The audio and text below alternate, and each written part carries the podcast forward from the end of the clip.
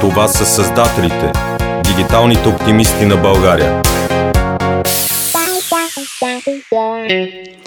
Здравейте в новия епизод на Създателите, дигиталните оптимисти на България. Аз съм Жъстин Тъмс и в днешния епизод имаме голямото щастие и големия късмет и въобще голямата усмивка да имаме Георги Ненов от Свръхчовекът на гости.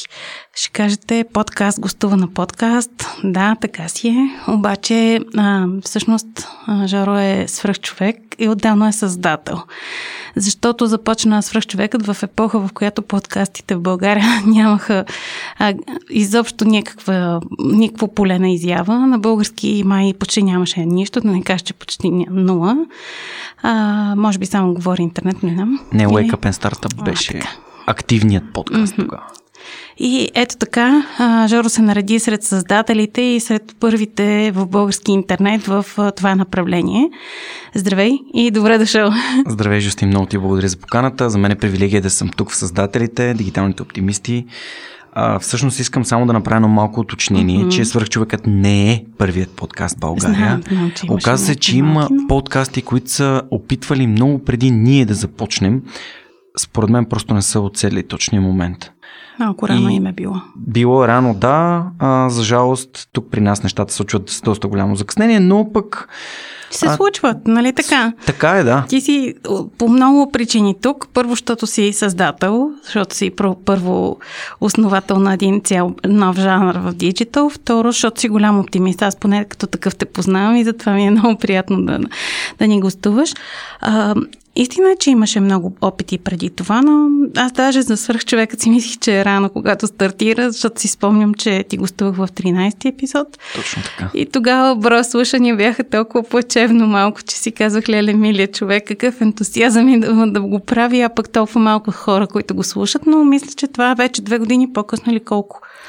3 години и половина. Леле, 3 години и половина по-късно, вече съвсем не е така. Колко души слушат Свръхчовекът към днешна дата? По принцип, данните са различни от различните платформи. Да кажем, че миналата седмица SoundCloud слушанията на Свръхчовекът достигнаха 200 000. Уау! Да, и изобщо самото начало изобщо не бяха малко. Самото начало, когато записах първите 3 епизода, които бяха абсолютен тест с това, което правя, беше един оптимистичен тест, всъщност се оказа, че за около месец и малко тези 3 епизода бяха стигнали до 3000 слушания общо. Ага. Тоест цифрите изобщо не бяха толкова пренебрежимо малки и всъщност аз си казах, това беше една от причините да си кажа, тук има хляб тук има нещо. Да. И искам да опитам, защото аз първо не съм журналист, аз съм оптимист. Второ, аз нямах никакъв опит в това как да водя и направлявам и модерирам такъв разговор, но моят оптимизъм значително ми помогна. И трето, знаех, че фокусът трябва да бъде върху първо трупане на съдържание, второ, как да ставам по-добър в това, което правя. И полека-лека, ако не направиш първата стъпка, няма да стигнеш до 150-та стъпка. И Spotify, когато пуснах, между другото, най-добрите статистики за подкастите според мен са от Spotify. Там имаш retention rate, т.е. колко хора се задържат в твой епизод. Там имам доста добри статистики, имам над 1200 фолуъра в Spotify, което според мен е страхотно. Там има разделение мъже, жени, възрастови групи и държави. Това, което мога да кажа, е, че в началото те слушах в SoundCloud, но откакто се качи Spotify, си слушам Spotify. Просто ми е супер по-нейтив като апликейшън и дори съм махнала SoundCloud като апликейшън от телефона си. Има предимства на SoundCloud, че можеш да го слушаш на компютъра, докато работиш. Аз така бях започнал. Да, ама аз нямам време на компютъра, основно съм в движение, така че... но всъщност и другото, което исках да направя малко коментар, тъй като следа от самото начало и епизодите преди мен не съм изслушала и след това почти голяма част, не съм на 100% всичко чула, но е факт, че ти самия много се изучи във времето, нали? В смисъл не го казвам като комплимент, а като... Факт, нали, наистина това, че си взимаш и се подобряваш със всеки един път е видимо, осезаемо и те поздравявам, не е лесно, нали, когато нямаш голяма конкуренция, можеш да си кажеш, тук правя нещо яко, дай си го правя както си го правя, а всъщност ти се учиш и се подобряваш, което е много за комплименти. Благодаря ти. Всъщност едното не изключва другото. Първо, за мен никога не е имало конкуренция в този бранш, защото всеки го прави по неговия си начин. И ако ние работим заедно, за да разширяваме пазара, това е добре за всички. И когато ти правиш нещо по твоя начин, всъщност няма как никой да го копира и изобщо. Няма как да стане конкуренция, когато правиш нещо по твоя начин. Така че за мен никога не е било я да видя какво прави конкуренцията. Макар че има моменти, в които слушам нещо, харесвам и взимам си го, адаптирам си го, правя си го по моя начин, но идеята идва от другаде. Такъв е примерът с Wake Up and Startup. Това беше един много, много интересен проект на Ники Найденов и Гери Гранчарова за подкаст, който се интервюрат предприемачи. Имаше структура, имаше въпроси. И аз си казах, окей, това е много добре. Тук това мога да го взема аз. Какво правя по-добре от този подкаст? И в момента, в който можеше да се откажа, защото ето виж, вече има подкаст, си казах, той си е неговия си подкаст по неговия си начин. Така че всичко е свързано с нагласата ти към нещата. Аз искам да винаги съм помагал на всички. Знаеш, например, когато вие ми казахте, че страдате в това да се качите в iTunes, и аз намерих какъв е проблема и знам, че и Володо ви е помагал за SoundCloud, там имаше някаква драма при вас в началото за публикуването на епизодите. Като си помагаме, нещата се случват и така трябва да бъде. А от друга страна, аз искам да кажа, че не съм се изучил, много добре го каза, но аз съм се изпрактикувал.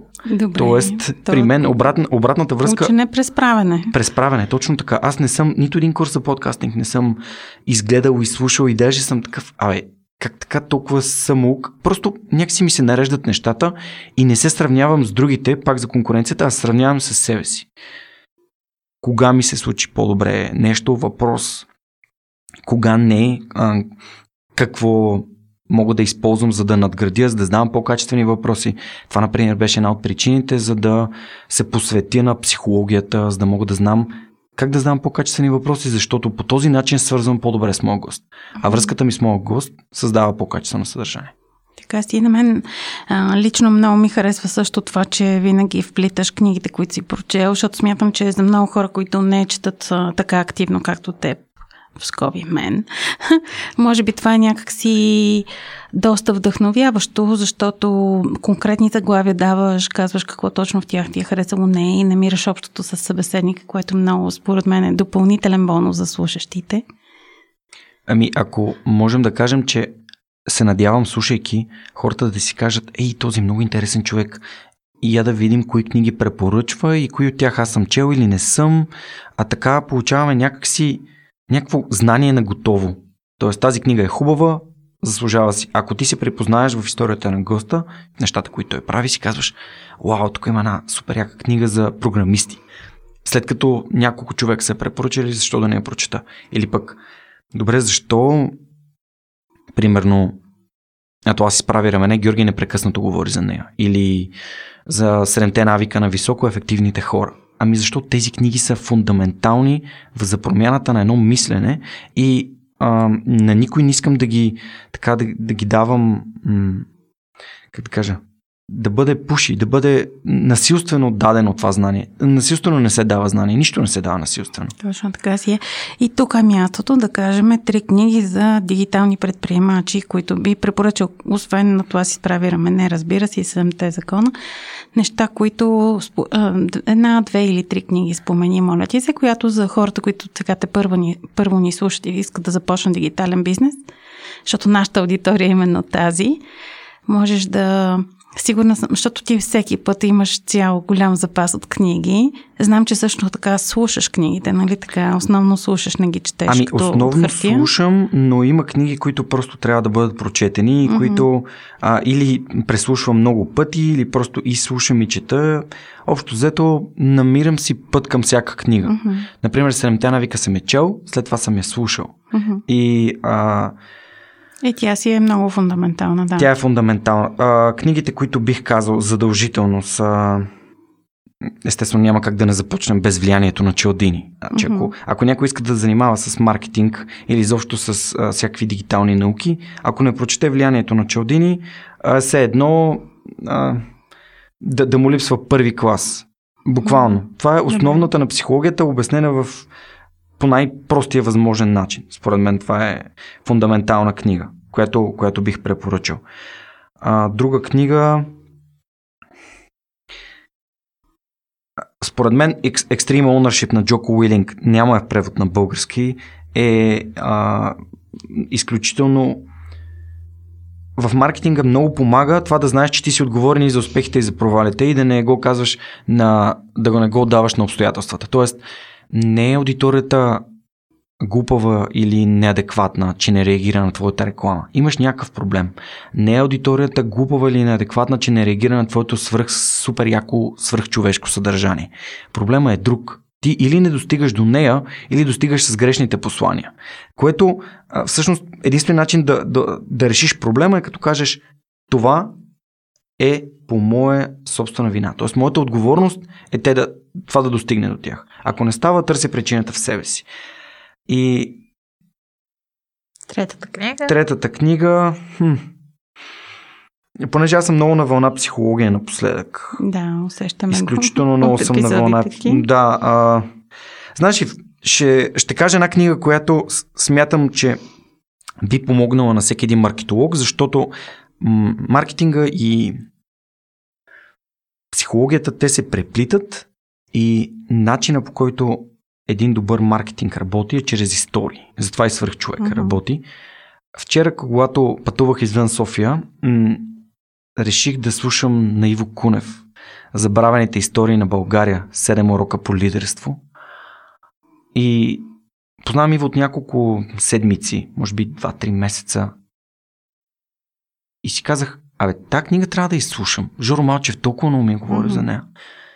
Пуснах си я, карам по магистралата, представи си картинката, сам съм в колата, пуснал съм си аудиокнигата, слушам си, шофирам си и бързам, защото искам да стигна до Пловдив възможно най-бързо, защото трябваше да гласувам, след като гласувах. Трябваше да тръгна и в 8:30 трябваше да съм буквално на 150 км от София и си карам там към 140.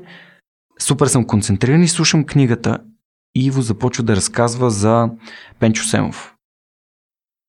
И докато разказва за Пенчо Семов, за Хан Тервел, за генерал Стефан Тошев, за Владимир Вазов. И аз плача. Аз пътувам, слушам и плача. И това е добрият маркетинг. Една история, разказана по такъв начин, че да те докосне. Дали ще те докосне, за да... Това маркетинга е продаване на идея. То не е продаване на продукт. И когато някой ти продаде тази емоция, това е безценно. До края на живота си, нали, разбираш, че до края на живота си тази книга ще се опитам да я продам абсолютно на всеки. Защото смятам, че се заслужава всеки да бъде разчувстван от тези истински така в дълбочина разгледани истории. Иво Кунев е феноменален и затова искам тази третата книга да бъде от български автор и да бъде свързана с маркетинга не директно, но всъщност това е добрия маркетинг. Е, страхотно. Добре, да се върнем върху подкастите. Благодаря за тези 3 книги, които ти препоръча. Надявам се повече хора да ги прочетат и да ги спазват. Искам да те попитам всъщност, започва ли в България български бизнес или бизнес в България да осъзнава ролята и мястото на подкастите в целия им комуникационен микс? Знам, че отскоро свръхчовекът вече имаш партньорство, което е страхотно. Може да споменаме и брандове, разбира се, предвид, че тук няма СЕМ и няма да бъдем сезирани. Да. Ами всъщност аз малко разследвах това правило, защото аз също споменавам брандове и се оказа, че проблема не е в СЕМ. Проблема е в медиите, които за да бъде правена реклама на брандове не ги споменават, защото искат някакви солидни суми. Така. Тук няма да искаме суми. Няма да искаме суми. Яко е компаниите да подкрепят такива инициативи. Въпрос е дали се усещат, че време вече. В моя опит показва, че има все по-голям интерес, но може би хората, които не разбират факта, че маркетинга утре може да бъде тотално различен от маркетинга вчера, това ще дойде малко по-късно. Тоест в един момент някой ще каже, знаеш колко яко да рекламираш в подкаст. Обаче, примерно Telos International Europe, които ме потърсиха преди няколко месеца и започнахме да работим заедно, го направиха в самото начало. На епизод, примерно 158. Което е самото начало за превръщането на един такъв хоби проект в един бизнес проект. В нещо, което е устойчиво и работещо и включва партньори. И може би хората просто не могат да си представят как един подкаст, как едно такова съдържание ще допринесе. Защото те не могат да си представят, че някой може да слуша час и половина подкаст. Обаче статистиката показва друго. Че подкаста се слушат. Подкаста се слуша. Да. Сиво Иванов епизода ми е 2 часа и 12 минути. Над 30% от хората слушат почти до края, до 2-3 минути преди края. Това е велико. Така си е. А в началото имаше, абе, кой ще го слуша това, бе? Как така след... Как един час? Леле, един час, това няма как да стане. Ние развиваме култура. Когато човек слуша подкасти, той е режисьор на собственото си радиопредаване. Той иска да слуша за, примерно, някаква вдъхновяваща история сутринта, да отиде на работа, да бъде надъхан, да се свърши в обедната почивка, примерно да си пусне Тони Робинс или някой Тим Ферис или някой световно известен предприемач да го надъха за след обед и бум. И изведнъж ти се наобщуваш тези хора. И те се носят до теб всеки ден. То е супер интимно и близко преживяване. Аз си го признавам предвид на това, че много слушам и ежедневно слушам.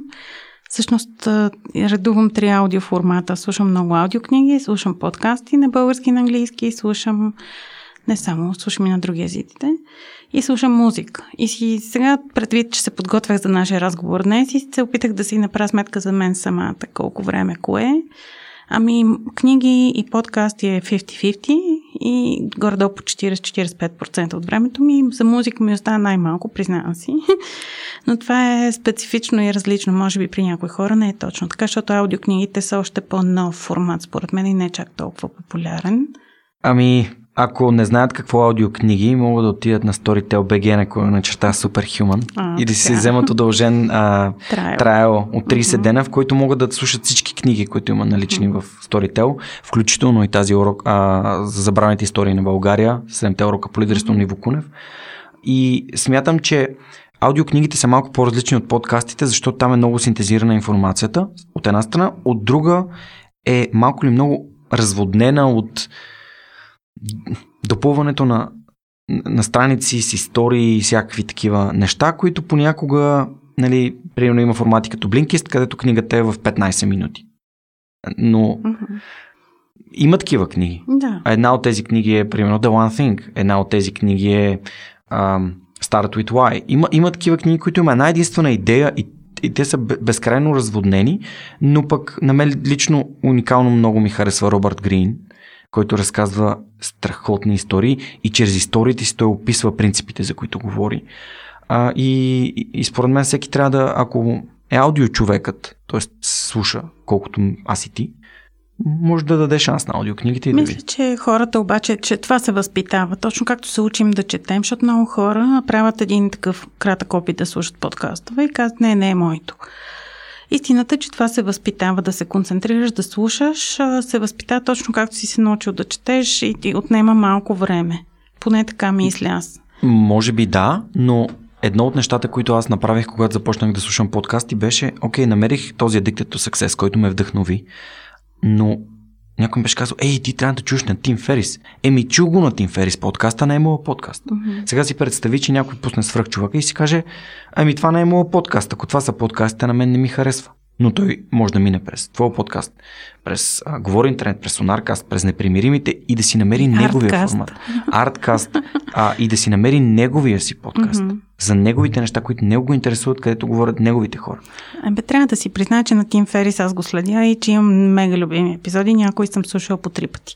Да, така е. Като, например, този епизод с Сет Годин, който беше. Аз с Рамит Сети слушах един брутален епизод. Толкова много неща мога да си взема, ако подходя с отворено съзнание. Добре, дай да видя какво мога да взема от този епизод. Какво мога да науча за себе си, за бизнеса, за подкастите, за задаването на въпроси.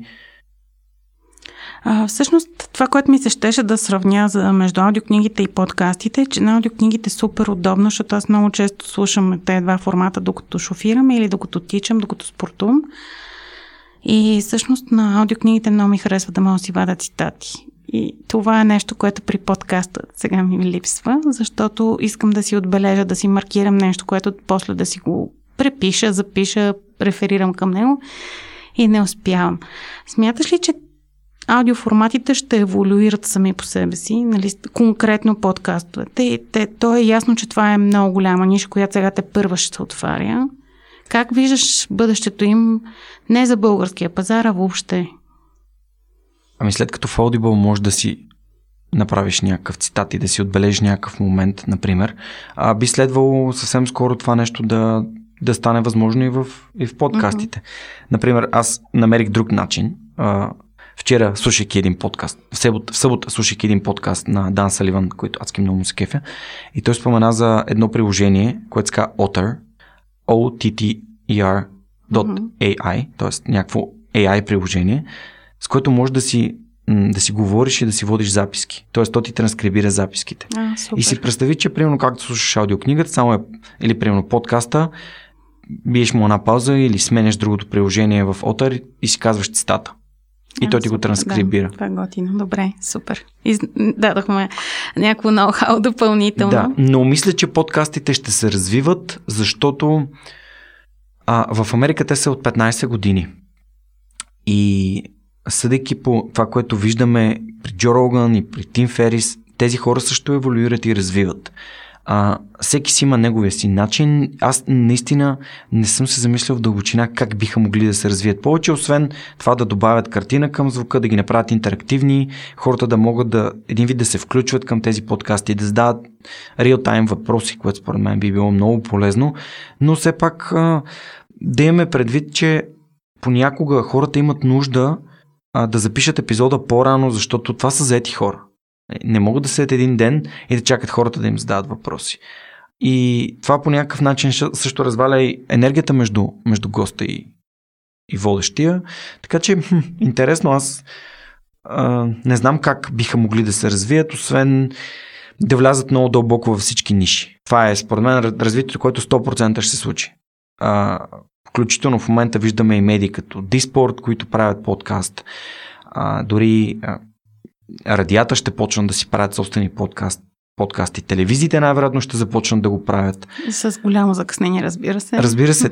Това е малко като историята на Кодак. Mm-hmm. Нали, измисляш някакъв дигитален формат и си казваш, не, това ще ми убие основния бизнес. Еми, ако закъснееш, твой основен бизнес ще умре още преди да се усетиш, че е прекалено късно. Да, само да си кажем, че традиционните медии натам са тръгнали и ако не се усетят това време, не знам какво ще им се случи. Извинявай, ама аз не мога да си пусна Българско национално радио, ако имам едно предаване, което го слушам и то е 15 минути и да го слушам целия ден и някой друг да определя това, което аз слушам.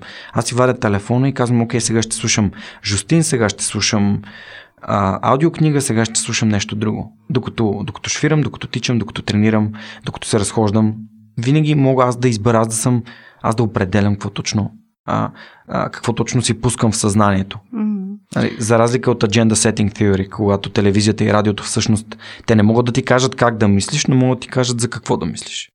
Да, тук е обратното вече. В новата комуникация всеки от нас решава.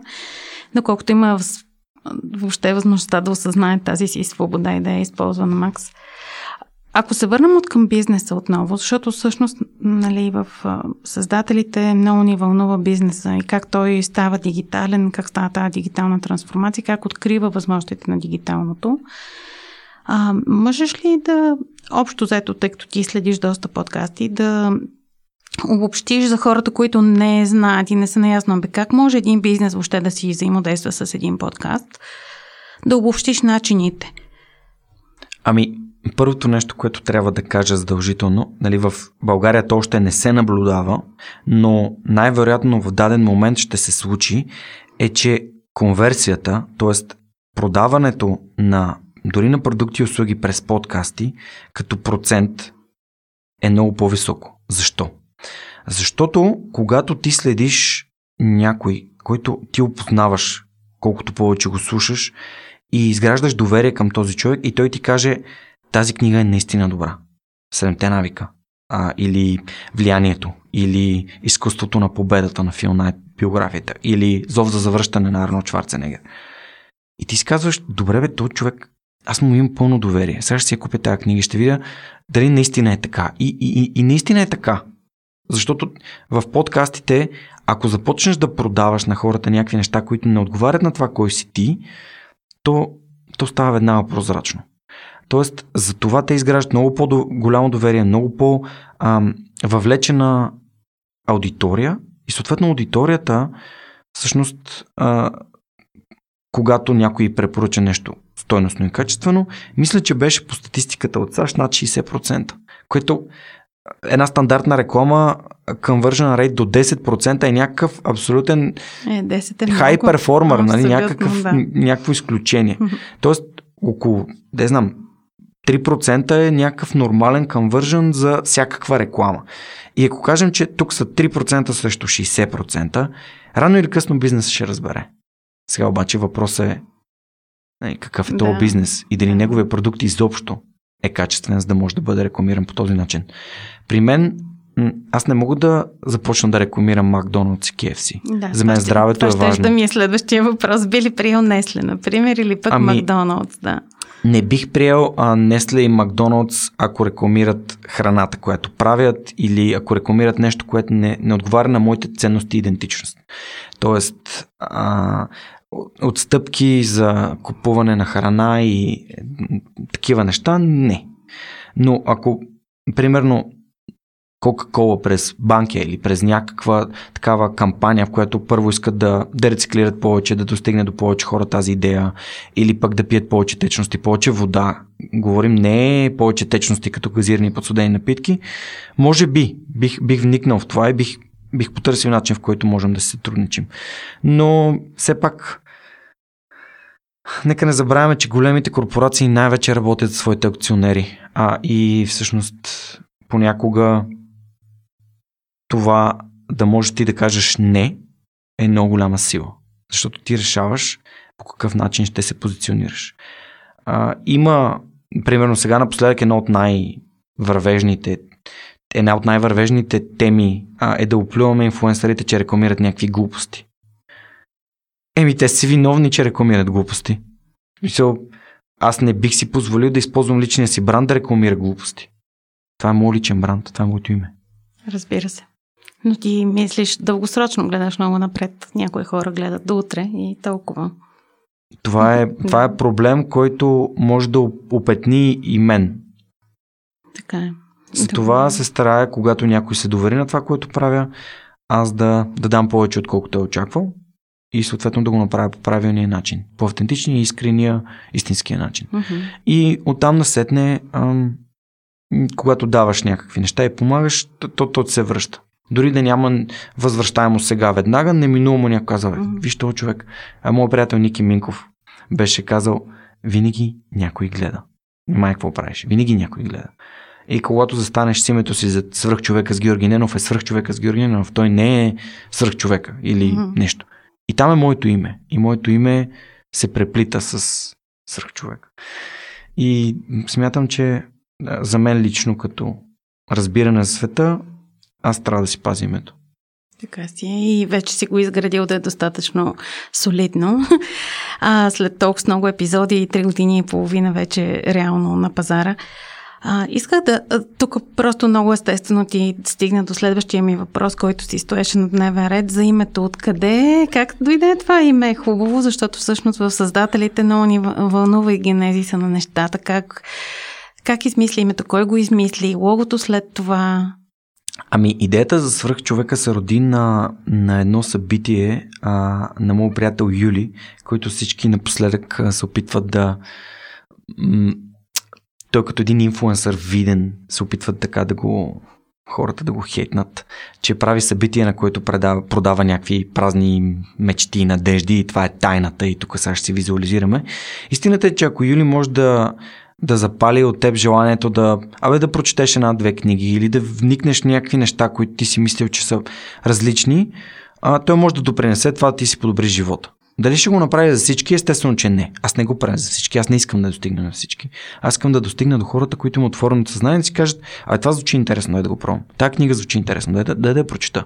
Може да не е моята, ама поне да положиш усилие, а не да мрънкаш. Мрънкането е единственият път, по който ти никога няма да се развиеш. Защото все някой друг е виновен. Пак да се върна на отговорността. И на едно събитие, той имаше някакви упражнения. Тия упражнения са толкова разпространени в курсовете за личностно развитие, но контакта с хора изважда у нас нещо повече. И тогава трябваше да си споделя мечтата с едно момче, който беше непознато за мен в този момент. Мариан се казва, от Стара Загора. И отидох при него, не знам как си го избрах, казах, моята мечта е да помагам на хората да живеят по-добре и да бъдат по-щастливи. И това ми прозвуча като някакво страшно клише, обаче пък по-скоро резонира обратно към мен и ми каза, добре, на теб какво ти помогна? Ами един подкаст. Ами то такъв няма в България, ми дай да направя. И понеже ми беше много всъщност приясно запознанството с Юли, Бени, а неговата съпруга, Миро и Стенли, и си го обсъждах с Стилиян тогава и Стилиян каза, бе, твой подкаст ще се казва Свръхчовекът с Георги Ненов, как да живеем живота на мечтите си. И аз бях такъв, вау! Как го цели от първия път, не знам. Аз имах машините, някакви глупости, но всъщност той създаде един страхотен бранд, с личен бранд. И то от воле. Абсолютно, да. Това беше one-shot. Mm-hmm. Буквално беше one-shot, за което той винаги си остава кръстникът на свръхчовека. И оттам насетне Атлас дойде от една книга, която промени моят живот. И не случайно Лазър е на първи епизод. Лазър от Радков от Лифто лифти капачки за бъдеще е моят първи епизод, защото срещата ми с този човек ми промени живота за винаги. И една от книгите, които пак той ми е препоръчал, когато му разказах за идеята за свръхчовека, той ми каза, трябва да прочетеш Атлас и си справи рамене. Айн Ранд. Айн Ранд. Който не е чел Айн Ранд. Да, който не е чел Айн Ранд. Да се поправи веднага. Да, може да започне с Атлас и си справи рамене, ако иска. Не можем да накараме хората да го четат. Защото дебела книга, само да поясна. Да. Mm-hmm. И тогава си казах, аз искам свръхчовекът да бъде за логото му и изобщо посланието да бъде свързано с това, че във всеки един от нас живее един атлас. Тоест ние държим всичките проблеми и всичките си решения в собствените си ръце. И пак отговорността. Тоест когато ние осъзнаем, че не сме болни, защото въздухът е гаден или храната е кофти, ами защото ние не полагаме усилия да бъдем здрави. Ние не се грижим за превенцията, ние се грижим за лечението. И понеже в Атлас и си справя рамене се говори за човека, който спира мотора на света и за хората, които са проактивни и действат, и там много се преплитат концепции, които аз така ми помогнах изключително много и реших, че няма как да е друго логото, освен Атлас, който държи целия свят. И то държи, той е силен. Това не е някакъв смазан Атлас, който е някакъв сизив там. Изправя рамене. Изправен, дигнал ръцете, държи я, уверен е, силен е, изглежда силен. А не изглежда някакъв смазан там от планетата или от нещо друго, или от сферата. Сферата като една метафора за света и за всичко около нас. И да, и така. И вследствие на то добър брандинг и на според мен по-скоро автентичното съдържание, отколкото качественото съдържание, защото когато ти правиш някакви наченки на журналистика без да имаш никакъв опит, не можеш да кажеш, че си някакъв свръхчовешки журналист. Аз съм някакъв провал, журналистически провал или самоук журналист, да. Но това не е най-важното. Точно важното така, автентично съдържание. Точно така. И то затова е толкова въздействащо. Yeah. Да, това е страхотно. Вървим към края на нашия разговор. Много ти благодаря за всичко, което ни разказа до момента. Сега, какво би казал на всички хора, които за първи път попадат на аудиосъдържание в дигиталното пространство, за първи път слушат подкаст или може би се чудят как могат да направят и те нещо подобно или пък да започнат свой бизнес в дигиталното въобще? Какво им е нужно най-вече? Някой Тонкин да ги поразбуди, някой Лазър, който да им пъхне книга в ръка или късметът на Георги Ненов? Късметът, обичам да използвам този цитат, че късметът е когато възможността срещне подготовката и всъщност се оказа, че поглеждайки назад във времето, аз винаги съм бил любопитен, винаги съм обичал да общувам с хората и съответно създаването на подкаст беше обвърза нещата, в които винаги съм бил добър и съм обичал да правя, с нещата, които ми носят удоволствие и удовлетворение. Тоест, това е моето призвание. Затова смятам подкаста за моето призвание. Не им трябва никой, който да ги надъхва. Това е нещо като дали ти трябва някой да ти донесе риба или да те научи да ловиш. А човек, който може да те научи да ловиш риба, е твоето собствено съзнаване, че си гладен и трябва да направиш нещо по въпроса. Тоест, ако ти не осъзнаваш, че имаш проблем, ти не можеш да го решиш, защото той е неосъзнат проблем. Обаче, ако кажеш, абе, защо не направя нещо или защо не се погрижиш да опитам да създам съдържание, да създам блог, да създам YouTube канал, подкаст, каквото и да е. Ако ти искаш и вярваш, че това нещо трябва да го тестваш и опиташ да го тестваш и си достатъчно постоянен, това нещо ще се случи. В историята на Ивайло Кунев започва първата история на Пенчо Семов. Историята на Пенчо Семов включва трите основни стълба на успеха. Ако слушате книгата, ще разберете, че първият е труд и без него няма как да стане. Така че трябва да има труд. Другите два няма да ги казвам, защото според мен ще разваля цялата книга. Важно е тази история да бъде преживяна. Трудът е важен, но трябва да бъде обвързан с дългосрочност. Не може да си кажеш, тук ще направя 2-3 епизода и подкаста ми бум и става най-големия подкаст в България. Невъзможно е. Всичко трябва да се прави дългосрочно и с желанието да дадеш, а не да получиш. И когато го правиш за да дадеш, получаваш. В някакъв момент получаваш. Ако си достатъчно търпелив, ще получиш неминуемо. И така, подкастът започва не с аудиотехника за 1000 левове. Подкастът започва с един телефон или един таблет и 2 брошки за $14.50 от AliExpress. Нямате нужда от нищо повече.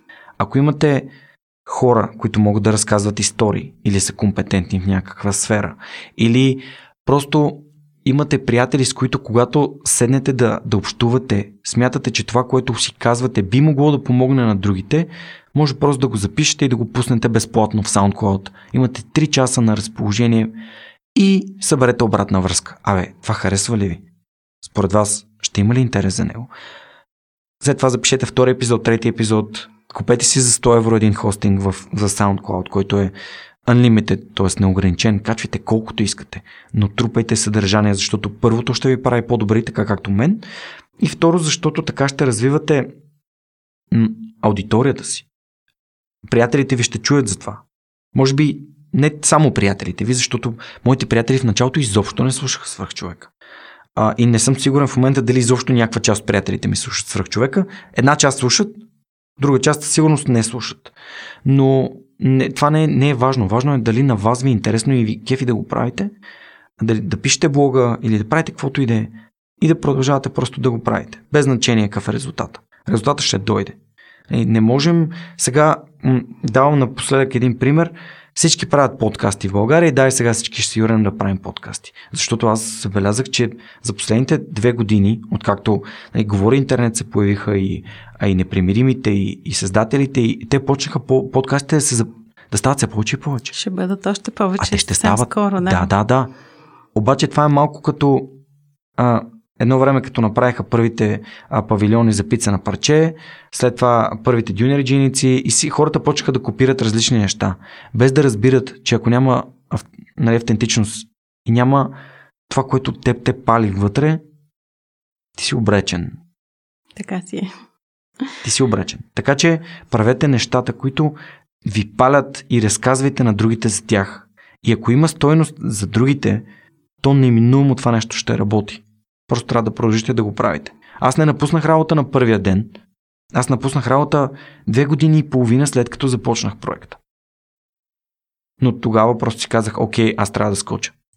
Но винаги е било, правя го настрани, няма нужда да се създам напрежение, гадно е да нямаш пари и не е идеята аз да съм изнервен докато развивам проекта си, а да съм спокоен, за да мога да дам най-доброто, на което съм способен. И така че за 160 епизода, Telos не дойдоха да ме питат, абе ти с каква техника записваш. За тях съдържанието е важно. Аз още записвам с брошките за $14.50. Да. Така че не става лесно въпрос за техника. Лесно е да се прави дигитален бизнес, т.е. технически нещата са относително достъпни или всеки може. Важното е да имате добра идея, да сте постоянни, ако мога така да го закупя. Обобщя. Ами да. И да го правите със сърце. Полезна идея. Да. Тоест нещо, което помага. Добре, супер. За всички вас, които слушате създателите, дигиталните оптимисти на България, но все още не слушате Свръхчовекът с Георги Ненов и обратното, време е да се поправите. Разкажете на всички свои приятели за това, че подкастите съществуват не от вчера, не от днес, а от много-много години, че има качествено съдържание на български в подкасти. И освен да слушате, лайквайте, шервайте, разказвайте. Абонирайте се. Абонирайте се, защото така ще любимите ви подкасти ще достигат винаги до вас първи, а Свръхчовек излиза всеки вторник, така че да не пропускате епизоди. Ние излизаме четвъртък сутрин, така че слушайте ни. Благодаря ти, Георги, за това гостуване. Страхотен си. Продължай се така да ни радваш със свръххора около себе си. Благодаря ти. Това е единственият начин да променим страната през личния си пример. Абсолютно вярвам в това. Благодаря на вас, че слушахте и че сме заедно. Създателите, дигиталните оптимисти на България продължава и следващата седмица с изненадващ нов ко-водещ, но ще оставя това да стане ясно седмица по-късно. Благодаря ви, че сме заедно и успех! Това са създателите, дигиталните оптимисти на България. Yeah.